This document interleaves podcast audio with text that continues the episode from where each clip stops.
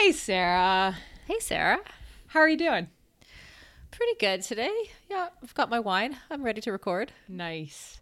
Now, I feel like I'm doing all right. I'm managing mm-hmm. everything. I'm actually at a bit of a low point, if I'll be totally honest.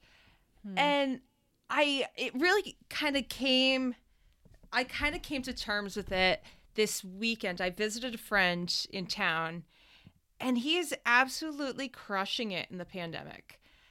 He's gone out and built five miles of these impeccable trails, has done all these super cool projects on his property, is just living life at 100%. And it's not as though I was comparing myself to to him and his productivity, but I realized that I've been managing things okay. You know, there are these moments of joy and positivity, but it's I don't know. It's just been kind of hard.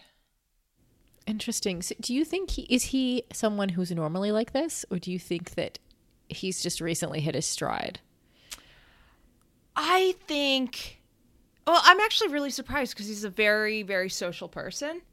Uh-huh. And I don't know, just I think we're all managing this time right now very differently and going through ebbs and flows. And right now I just feel like the past couple of weeks I've kind of been in, at a low point. You're in an And it- ebb. Yeah, I'm in an ebb and it's Is that right? Gonna, Is, that the, is the ebb the down one? Flows the, I don't even know. know. Sure. Could somebody send us a voicemail, please, and tell us what the phrase ebbs and flows actually refers to? I'm totally ebbing right now. I'm ebbing like a mofo. I'm, I'm flowing, so I don't know. I assume ebb is the low one and flow is the high one, but it's not. It's not as um, obvious as peaks and valleys. That's true. So you're in Yeah. a valley, let's say. Yeah, it's not like a super low valley, but I don't know. It's it's made me think that because obviously when we talk in the podcast, we're in good moods because, well, generally speaking, if I'm not super tired, and we're we're on. Like, and what I put out in social media is pretty. It's positive because generally things are going okay. But I don't know. I I just feel like maybe the the fires recently have really gotten to me where it's just like one tragedy too many that I just I feel so maxed out right now. Yeah. Interesting. I definitely go I, I definitely ebb and flow. Like I notice that I go up and down. Um not like in in days or weeks. In, in that those kind of chunks, like not on a daily basis. I'm not bouncing up and down, thankfully. Yeah.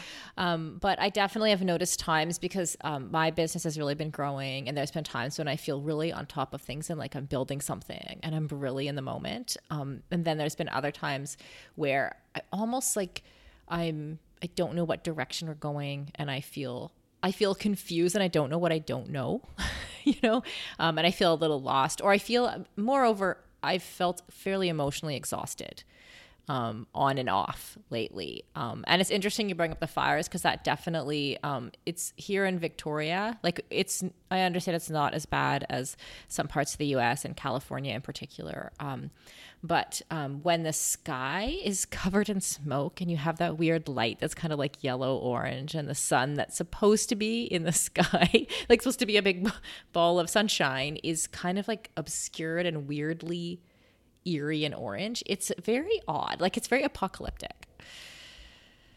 Um, so that definitely that definitely affected me um, earlier in the week. It's we're sort of clearing now because it rained.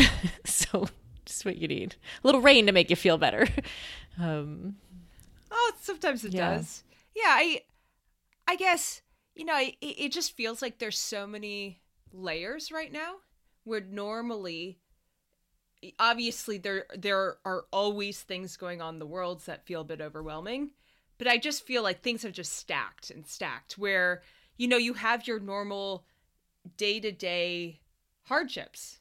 And then it's you know some the professional stuff it's the personal stuff it's you know political environmental like just going on and on where i don't know like this week i the past few days i've really had to uh i really shut down training and just dialed things back because I just, like you said, I felt emotionally exhausted.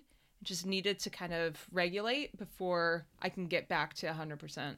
Yeah, it's interesting you bring up training because often, like, if we start, if, if people start to go into an overtraining mode, which to be clear, not many people are actually capable of overtraining. so I don't want to scare scaremonger anyone into thinking they're overtraining. But if you, um, it's like stress is stress, right? We often hear that like stress on the body, stress on the mind, stress, emotional stress. We experience it as the same thing in terms of our hormone response. Um, but I think I actually learned this from training, right? If you're in a high training load, right, the, what you can handle on a day to day, day to day stresses becomes less. Um, and so, likewise, with like everybody in a pandemic right? I, I, suppose everybody to a different to a certain extent or to different extents, depending on how well um, folks are coping and able to adapt, and whether you kept your job or all kinds of factors, right? Um, or how many kids you have at home. um, but I think that it, uh, I think that it's the same thing. So the pandemic, the like the changes, the, the smoke. Um, just like all the things that are changing globally have created a situation in which um, our stress levels are, our base stress levels are higher. Mm, so additional yeah. stress is coming in, like like you say, like training. Then you add training onto that, right? Which I think a lot of our listeners are still training fairly hard for triathlon or mediocre for triathlon. um, then that becomes a bigger stress than it would during normal conditions, if you will. Um, so yeah. it's interesting, yeah. Um, well, I'm sorry to hear that you're uh, in a yeah. in a low point. An ebb. in an ebb. well, basically, this is a very long way for me to describe the fact that I am slightly in Eeyore mode right now. Okay. So it could be an interesting right. podcast. So That's all I'm saying. This is it's. It, you got to carry one for the team right, here. Right. So warning to listeners. Sarah is Eeyore, although I never believed yeah. she could be Eeyore. But um, okay, coming up on the show after our seven and a half minute intro. Um, we have a new sponsor announcement, very exciting. Uh, which we and we'll also talk about some sponsorship tips for new pros or folks looking for sponsorship. Uh, we had a great voicemail about policing girls' clothing, and we're going to announce a new feisty podcast after this. Hey, Sarah, have you seen those new Form Smart Swim goggles? You know, the ones that have the display right on the goggle? So you can see, like in real time, how fast you're going and your heart rate and stuff? Yeah, I have seen them, and I'm really interested because they just added a an open water feature, which is terrific because you can go from the pool to open water and still be able to have those same metrics as you swim. Yeah, I mean, knowing how fast you're going in open water in real time is um, totally amazing. So I think it's going to revolutionize swim training. Absolutely. And if they add like a, a loon detection device to it, I'm sold. Done.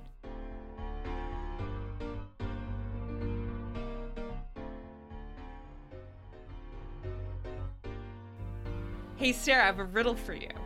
What's refreshing, great any time of day, and super awesome? Oh my gosh. Is it the If You're Riding podcast?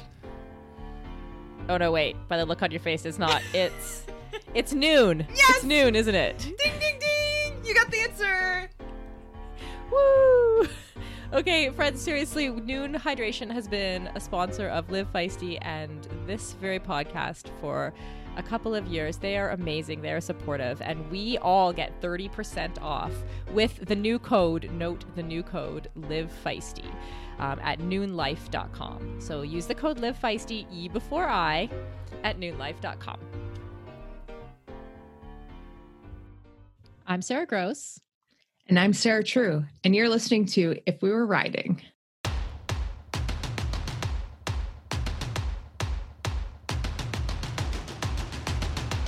Time, my time. None of you people can tell me to stop. This time, like the last time, you better get ready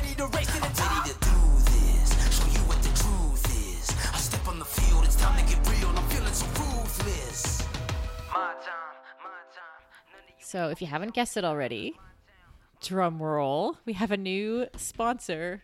Wait, can we do it like here? Oh no, maybe maybe Lindsay can add a drum roll in. Yes. Oh, you didn't like mine? Yours was amazing.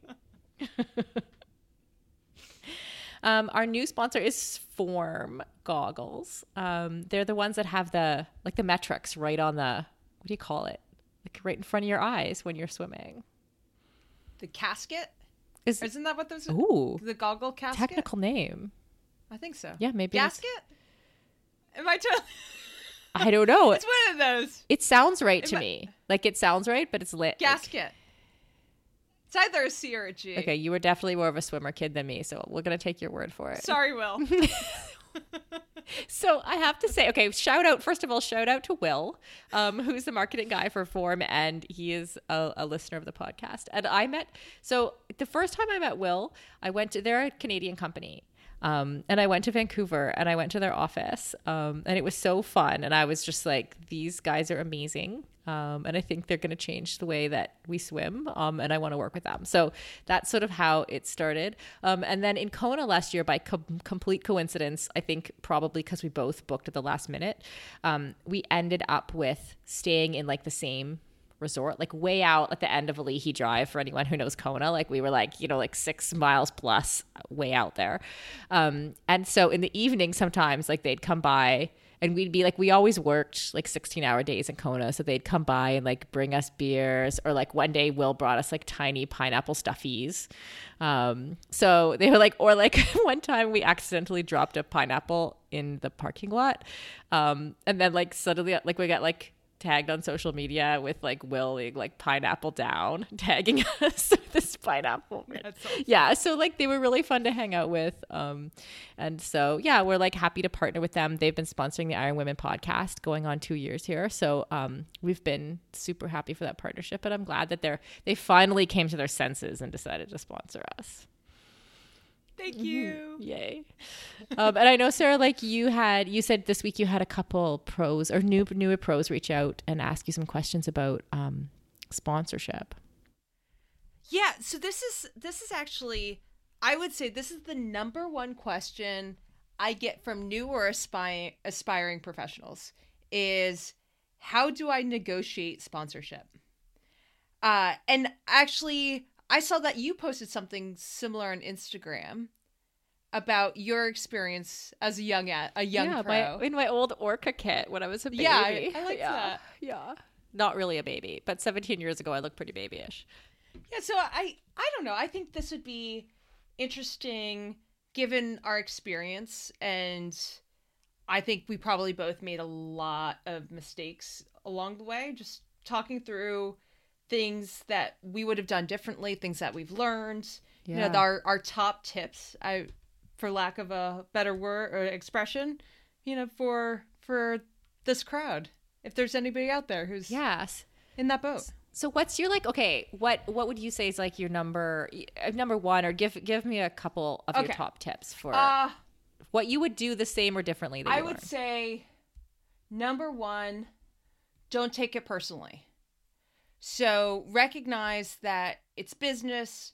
Yes, you form personal relationships with uh, people within the marketing department, but if they choose not to sponsor you, if they choose not to extend a contract, know that there are a lot of forces at play. It doesn't mean they don't believe in your potential. They don't believe in you as an athlete it's just there's a lot going on. So I it was it was hard for me a couple times when I would have a contract that wasn't renewed or just know that it's not it's not about you. It honestly um I think that's a big one for me. How about you? Hmm. That's a good one. Yeah, I think you know I was I wasn't that great at creating sponsor relationships. Like a lot of the, well relationships I was good at, but not getting big contracts. So the, the the sponsors that I had, I had a couple great sponsors for my career. Zoot Sports was one of them. Um, they they came to me. This is like way back when people used to actually reach out to you. like that never happens now.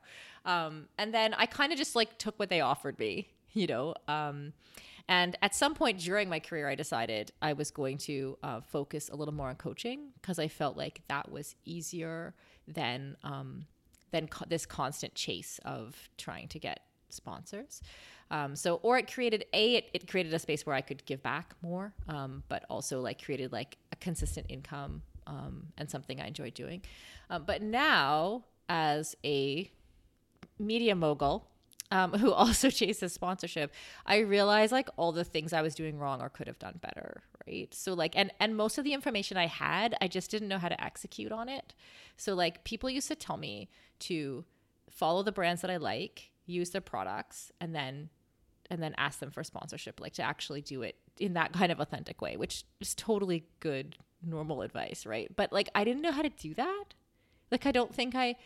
I don't think I understood like how long like that that was going to be you're going to have to invest time into that like if you're going to use a nutrition product to know enough about it to know if it affects your performance you're going to have to use it for a while in training and you're going to have to figure it out so you might be investing in something that like the next year you might be looking at sponsorship right um, or like we some of the relationships we make now are literally literally are like i know when it's a fit right away because they are brands that we absolutely love like when I talk to them, they fit with our messaging.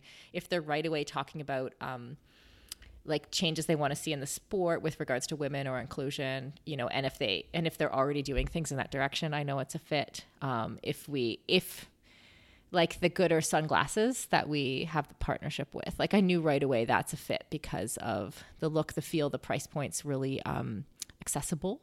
So um, that was a good. So I I think that that that genuineness about about the companies like that's going to be felt both ways and it is it is a time investment right um and then also like people used to tell me to think about what you're offering to the sponsors right and like that's something as a business owner right now i like i'll go into a conversation i'll ask like the head of their market their marketing department what their goals are for marketing for the year.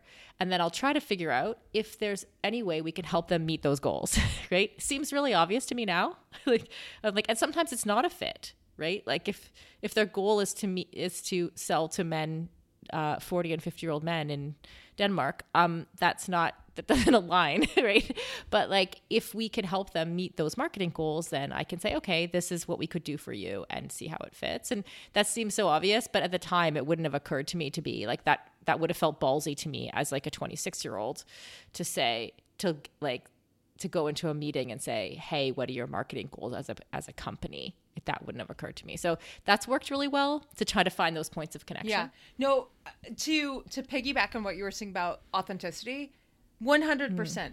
So I've seen so many athletes, they will take a contract with a product they don't really love, but it may offer them money or more offer or more money than another company. And it might be to their detriment.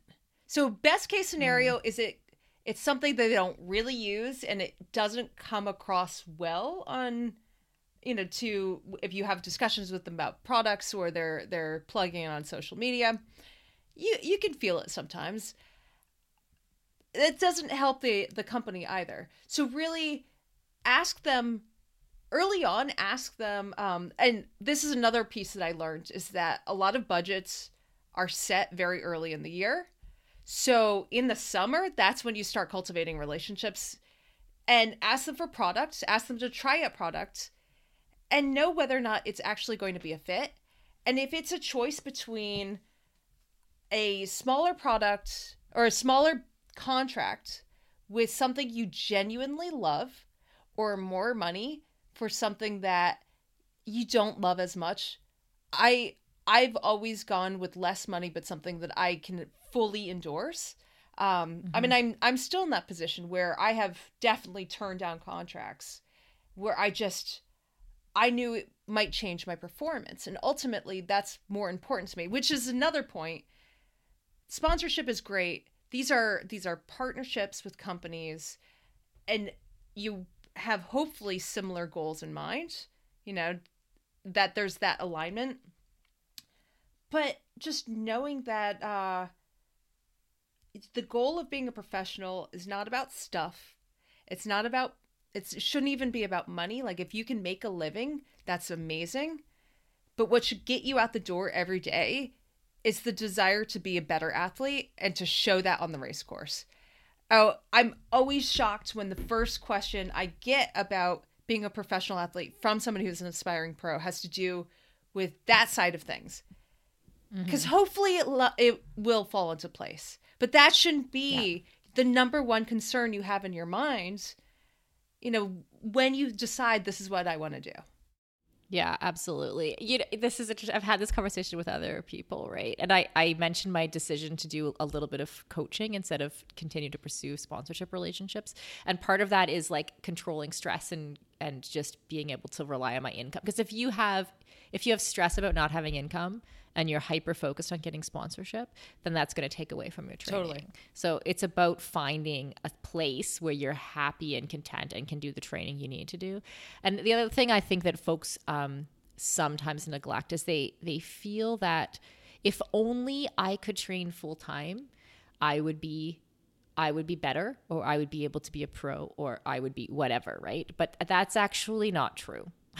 um, and I think that like we can get i've seen a lot of the people who have been successful have been able to keep full-time jobs and train around that because a they're so dedicated they want it so badly and they're focused like throughout the day at their full-time job they're focused on nutrition or they're figuring out how to make it work. Um, so you can get to probably like i don't know it's going to be different for everyone but depending on your job and and your performance but you can get to like 90% of how good ish you will be um, while maintaining a job, right? And and so I think that's a good testing ground for like if I if you can train, if you can have your job, make money and train and and be within a certain percentage of the first or second pro at a race, then maybe you actually have a shot at a career. So figure that out first and put all your passion and purpose into the training and what it's going to take to do that. Um, and then and then you can go okay hey you know what? Like i went to this ironman. I came fifth. I was 25 minutes behind sarah true. Um, and maybe i got a shot at this. And then and then that's that's the moment you take the leap. Like thinking that quote unquote full-time training is some kind of magic pill it it just is not. And as you know Sarah like when you even when you have sponsors there's a lot of responsibility that comes with that. And sometimes that responsibility feels like a job. Yeah yeah, I I guess so. I think part of the problem is we have it's nomenclature. So it really should be called being an elite. You know, so your mm. goal is to be the best mm-hmm. in the mm-hmm. world. But mm-hmm. we use it interchangeably with professional. And the truth is there are very very few elites who are able to make a living solely from sponsorship and race earnings. Yeah. And it doesn't it doesn't mean you aren't a great elite if you also have a part-time job. But th- I think it, it, it really it warps our perception of, you know, what it really professional just it's a it's a financial category. It's not a performance category and mm-hmm. we really have to separate those two and i don't i don't know why we use them like you're not getting your pro card you're getting your elite card you're you're racing the the very top of the sport wave. Mm-hmm. And if it just so happens that when you file your taxes, it's completely because of your results, awesome. But if it's not that case, it doesn't really matter. Yeah. That's so true. And I think I even I'm thinking of like Daniela Ryf, for example, this week. I've just seen all over her Instagram the photo shoot she's doing with Mercedes in um it, in Germany and like or Switzerland probably and you like you better believe that that's like that's a big commitment for her. Like she's spending full days doing hair and makeup and freaking taking photos. Like that is not you know like this is not I, I mean obviously there's not that many races for her to be focused on right now but it like it's a job. Yeah for sure. She she wants to be training. I mean yes it's nice to have some pretty photos someday mm-hmm. but what really gets us out the door isn't the products, it's not the pictures, it's getting good results. Yeah. Yeah. And sponsorship isn't just like free money that you that, it's no. not people paying you to train. No. It's people paying you for the to be part of their marketing strategy. Yeah, it's yes, exactly. exactly. So if we can get our heads around that and figure out how we could fit into to a company's marketing strategy strategy. Sorry. Um, I don't know what I just said. marketing tragedy. Um, Some companies, it- yes. Some Marketing. companies, their marketing tragedy. Hopefully, you'll choose a good company. It'll be a strategy. Um, but, but yeah, then and th- then you're gonna start to figure it out, right? Um, Yeah, and it's I I think you kept on talking about a relationship and it really in an ideal world it's that. So they come to they come to the table with an idea of how you fit in. And but you also have to come to the table with an understanding of how you provide value. And that isn't just results. You know, that that has to be understanding what what assets you have for the company that extend beyond you know, beyond your social media. Um, if if you don't have a huge following, that's fine. Think about other ways which with which you engage in the your community and how you might influence purchasing um, you know, among other people. And that doesn't mean like if you have 100,000 people following you, if they do not feel that you are being an authentic brand ambassador, it doesn't matter. You know, if you have 10,000 people, but they believe in you and believe that you're being true to your word, that carries more weight. yeah, absolutely. One more story before we finish. Oh, yeah, this. please. Our, our like number one sponsor for Live Feisty is Orca, right? And when I think back on how this relationship evolved, like I think it started like in 2017. I think I talked to someone who worked for, for Orca at a party in Kona, right? Like that's how it started, right?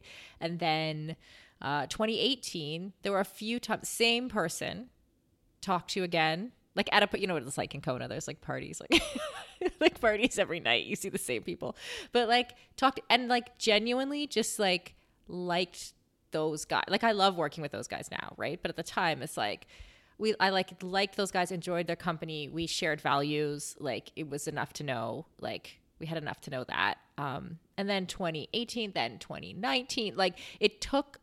There was a it, and there was no intentional relationship building right on my part. It was just like talking to people about what's important to them. And also like for me it's important to know the companies. Like i don't want to just work with a company who's just trying to sell wetsuits right? Yeah. like i want to work with a company that's trying to sell wetsuits and clean up the environment and cares about um, women's like inclusion in triathlon and diversity and all of those things. So uh, yeah anyway it's been like a very as a business person i feel i've done much better than as an elite athlete so Oh, I, I, I have one horror story. oh horror story yes Yes. yes So Bring it. f- pretty early in my career, uh, my I I had a friend who kind of served as an agent, helped me out with stuff like that because I'm not a networker, and so much of this is really about relationships. And there was this Dutch water company called Aquadrot. And Ooh, it already sounds bad. They Okay. i think they they were you know um, signed up to be a big sponsor with usat and with some other athletes. And i had a contract. I signed it. You know really wanted to get some of this water because it seems important to me that i actually knew the product i was you know the, the brand i was working with. Couldn't get any water couldn't get any money as the year went on couldn't get any communication with them. So i had this contract that was worth absolutely nothing. It said and for me this is this was massive at the time. It was $10000 for the year. So i'm like this is this is amazing. This is this is a lot of money for me. Well it's a lot of money for anybody. Uh but the end of the year I realized that this company was it was all a sham. All of these contracts they had signed, nobody was able to recover anything from them. It was just a total joke, basically, mm-hmm. and we were all left out to hang. So, you know, I probably should have known when I couldn't even get water. you get water you should probably know when someone's selling water Totally. That's their product that's the first clue let's think of the let's think of the most the cheapest Well- thing we could possibly sell I'm I'm Water. trying to remember what the it was in it was like enhanced water. You know, one Right. of those I things. know, there, there was some tr- it was a thing it was a thing but yeah i get i don't know what i would have done differently other than just actually probably even tried the water before I signed the contract to mm. put the logo on my suit. And yeah. Have contracts. That's a, that's a big one too cuz I I had I had a couple of companies that had me uh kind of hanging for they're like, "Oh yeah, yeah, yeah. You know, we're we're here's some products. We're definitely going to sign with you later on the year." And I kept on waiting and waiting and waiting for contracts to be delivered, and it they never showed up. So, don't That's represent good- somebody until you have something in your hand. Yeah, I'm gonna. Okay, I said that the last one was my last story, but I'm gonna add another one. More stories. More stories, because this um this had never happened to me before. It was actually a bit of a heartbreaker. Um, so we had a company that we worked with when we first started Live Feisty, and they they're a nutrition company. People are going to be able to read between the lines, but at this point, I don't mind. Um, and we started in 2017. We had a great relationship. They were one of our first. Like I made a sponsorship deck. Actually, Max Fennell, who has a coffee company, um, now called Fen Coffee. Before it was called Coffee Method. Um, he reached out to me and said, "Are you having sponsors on your live coverage at, at Ironman Canada?" Because we had announced it. It was the first one of the first things we did. I was like, um, "Yes." so, so I made this on the way there, on the way to Whistler, in the windy road in the car. I was like, had my head out the window, like because I felt nauseous in the back. I was typing out like a little like a word document that was like effectively my first sponsorship deck. And so Max sponsored us. I sent it immediately to this company that I had like that I I knew them. Um, and they right away said yes, boom. Like it was like within a minute. I sent the email, they sent back yes. We we it was five hundred dollars um, to to cover our and we put their names on the screen. Um, and they were great. And I love this company. We worked with them for um, a year and a half. Um, and then we had a contract in 2018. Um, like the contracts, in, and as we got bigger, we would do. We had a code, so we do some sales for them, and we got percentages. And after 20, and in 2018, they didn't pay me. And I was like friends with one of the owners.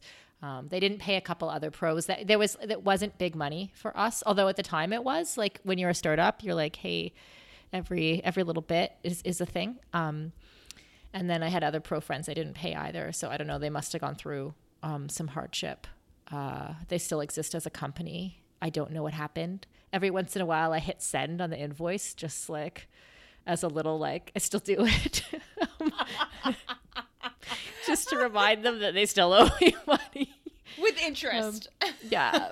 Uh so that was like that was it was that was interesting because i realized like and i genuinely was friends especially uh, like especially with one person in the company um and unfortunately like we lost that friendship. Um but like i don't really know what happened besides assuming that like but that people will always like you know you have to if your business is about to go down they're going to have to preserve their family make sure they protect like certain things before before you so Yeah. like um, what i would have preferred is transparency in that situation because i think that's a debt i would have forgiven but um, as it is uh, that was a bit heartbreaking for me um, and i learned like we need to make our contracts a little bit more bulletproof um, and then also with contracts with a small contract like that like i'm not going to take i'm not going to take someone to court over a few thousand dollars. Like that's actually like the, the recourse on the contract is is very the recourse you have is very low unless you're willing to um, pay for lawyers fees. So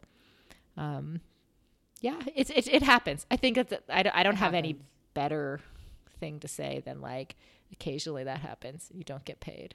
Yeah. Well, it's it's hard because the marketing budget is based on their projections of sales and things happen in business. yeah And marketing budget is one of the first things to get adjusted. yeah And as an athlete or as a company, you might be on the wrong side of that. Mm-hmm. So again, starting off with my first point, don't take it personally, yeah but have a Yeah. contract. yeah exactly exactly exactly because it's not personal yeah.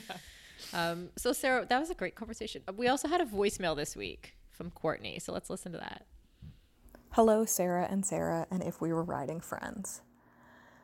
I noticed Rosie's back to school outfit on Instagram and was super impressed with her fashion sense. And I will definitely say that my 14 year old girls would have picked out that outfit. So, nice picking, Rosie. Unfortunately, neither of my 14 year old girls would be allowed to wear that outfit to school. Because in Florida, girls are not allowed to wear shorts that are any shorter than four inches above the knee. They are not allowed to wear tank tops. They are not allowed to wear leggings unless they have a t shirt that comes down to that same level as the shorts, four inches above their knee. And in high school, they actually stop first period and do a dress code check so that they can send kids home to get appropriate clothing. Even worse than that, we have what are called academies in high school, where you can sign up and give up one of your elective classes to take something that could potentially be career related. Now, in these academies, they have business casual Fridays, which are given for a grade. And they grade the children on how they're dressed. This includes if they're in the even stricter dress code for that, which means no form fitting dresses, no maxi dresses, no maxi skirts, no sleeveless anything, no cleavage, no tight fitting pants, and they should be wearing a jacket and heels. There have been complaints and even lawsuits against the school's dress code, and yet nothing has changed. Welcome to Florida, land of the dumb. Okay, you know I'm all about this voicemail, right? Oh, for Um, sure. And best closer ever. Yeah. I will have to say it's not just Florida. Mm-hmm. You know, it's a lot of places. Uh, even up here, my my sister in law said that uh, schools in this area are trying to deal with this, and yeah, not just Florida. Yeah, I think if I'm gonna go, so I'm gonna go like macro with our cultural issues around this, but I think one of our big one of our problems as a culture, especially in North America, is that like somehow women's bodies are always sexual. Right. So like there there is a time and a place when but when naked bodies are sexual, can be men's bodies, women's bodies, you know, in in like heterosexual or like in, in any kind of circumstance, right? Um, it's not just like bo- a boys and girls thing. But I think that like it because we're not used to having nudity in any other circumstance other than sexual other than sexual like not eh, i mean that's not strictly speaking true but mostly you know we're not used to like like boobs are still boobs even when they're not having sex right? Like like and penises are still penises like even when they're not erect. Like we we need to like kind of figure out how to make sense of like naked bodies in other contexts and that would solve i think a lot of like so if you see other places that we consider more liberal or more open with nudity um, like in europe for example um, it's like it's not that it's it's that they don't always see bodies as sexualized um, and i think that's healthy and good and we need to move that direction instead of trying to tell girls they need to cover their shoulders and their knees and whatever else their midriffs So when I'm out walking my dog in my mostly old people neighborhood, I just need to visualize everybody out walking their dogs naked.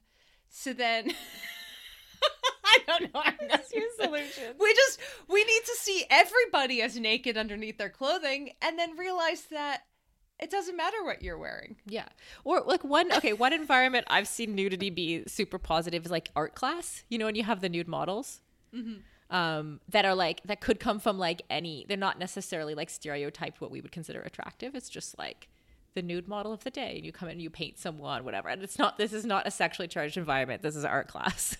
Um, and so like i've felt like that's been like that was certainly I, I took art class that was healthy for me or i've seen like i've talked to for example i had a friend like who was a teenage boy who was like taking art when i was a teenage girl. And he was taking an art class and i like it definitely helped him to like figure out that like how bodies can be something other than sexual when they're naked. Um, Uh fun story. fun story. Uh early on in my pro career, that's how I made a little bit of extra money. Oh, by being an, a model? Yeah, li- uh, yeah, live drawing classes. Oh, I love that. Oh my god, I love that that just connected. yeah in in college uh i took art classes Uh-huh. and like like you said you just realize it's it's a form Yeah. um and i felt like it was an easy way to make a little mo- of money but also just kind of come to terms with it's just a body yeah. so it's good for me and i'd like to think it helps other people practice their art Yeah. Yeah. Oh, good for you. That's great. yeah Um, I love that. I wish I had. and you had just that sit there so it's really easy money Yeah. sure i'll sit for 50 bucks Although, okay, what I'm about to say is like totally counter to the previous point I made, but um, I I took I took an art class where we had um, so first we had a nude model who was female, right, and she was and we had to draw. It was a drawing and sculpture class, and she we had to draw her, and she was just like um, I mean by society's standards, she was beautiful, right, um, and young, and so and we drew her, whatever, that's fine. Um, and then like the male model was like um let's say by society standards not um so like i was all like okay the male model's coming this is great whatever. And we had he was called bob. He was about 63 65 um and we had to sculpt him.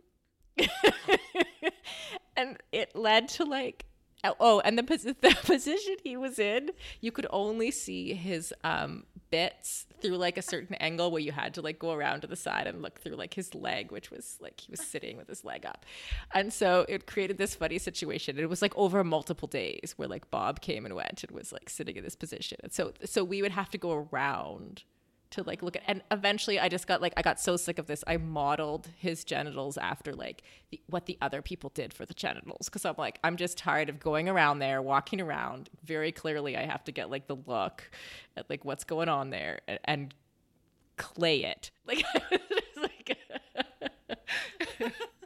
so like that my very what do you call it? I just i just wish we'd had a uh anyway it was a, it was a naked body in a non-sexualized environment and i can appreciate that but um for my from my like 20 year old self i would have preferred Well, it's it's aesthetics. I think we can all agree that you know when you see something beautiful, it does trigger something different in your brain. that's true I mean, yeah. thank you for affirming my uh, Yeah. my my bob But his story. body is beautiful in its own way. I, yes absolutely absolutely i can't believe that story just came out i just i forgot about it for like 20 years That's a good one. yeah, we'll leave you all with that mental image. That's right. Sarah looking at bits. and, and sarah naked hey, no, sorry that's not fair. No, it's not fair. Sorry. In a non-sexualized environment. Totally, whatever. I'm over it. Yeah. um, okay, let's take our second break and then we'll come back. Oh, we're going to talk about the new Feisty podcast. And our regular listeners will know that If We Were Riding and All Things Feisty is proudly partnered with Orca Sportswear. For 15% off all items on orca.com, please use the code LIVEFeisty15. And that includes the wetsuits. So, good deals all around. We grossly, as in, in a big way, and truly want to thank our sponsor, Nuun Hydration, for supporting If We Were Riding. If you love us, or even kind of like us, or maybe just like our content, you can make sure we grow through our Patreon campaign at patreon.com forward slash live feisty. And also make sure you talk to us on Instagram at If We Were Riding. We love talking to people on Instagram, especially on the stories. If you want to send us a voicemail, record a voice memo on your phone and send it to Sarah at livefeisty.com. That's Sarah with no H, me, at livefeisty.com. And remember, the I comes after the E if you're feisty. We also love reviews on iTunes and written messages from you joining the conversation. If We Were Riding is a Live Feisty media production hosted by Sarah True and me, Sarah Gross.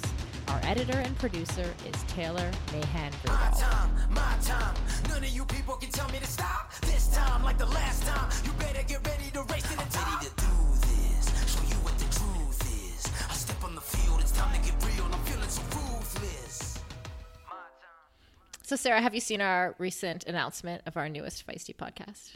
I have, and we were talking about this before the break, but I'm very excited Mm-hmm. for the community in general because I think this is definitely an underserved community. Yeah. So tell us about it, Sarah. Yeah, I'm excited too. So, um, the the podcast is called Hit Play Not Pause, um, and the our new brand is called Feisty Menopause. Um, and so basically, we have Selene Yeager, who, if anyone knows uh, Dr. Stacy Sims' book Roar, um, Celine actually wrote the book, uh, but actually was the person who had the vision to say, hey, we need to get this information into like non scientific language, into something that ordinary people can read and appreciate and will change our athletic lives. And I think anyone who's any woman who has read it or anyone who coaches women who has read it will know that it really it really was a groundbreaking book. Um, and that was sort of Selene's vision. Um, and so we were thinking we were thinking of creating, trying to create because we realized after working like we work with Stacy Sims a lot and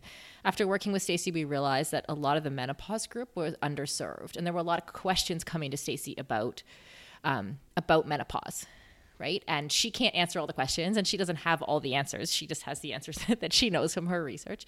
Um, so we thought like is there something we can do um, for this group? And so we started to do some research about who some experts are in the space um, and then at the same time the i think selene came to us and pitched a, uh, a menopause podcast and I said to her, I remember because she's like, and she just wanted to do it, right?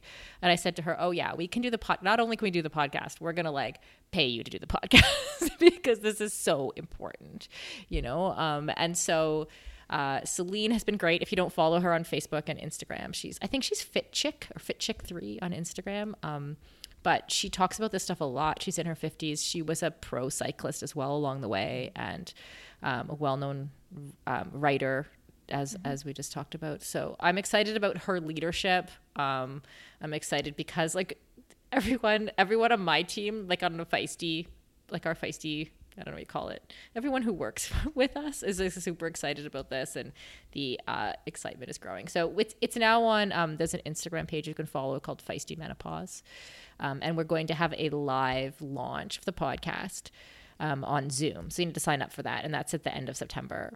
So I'm excited. I love it. Like when we find these things where we're like, where are people?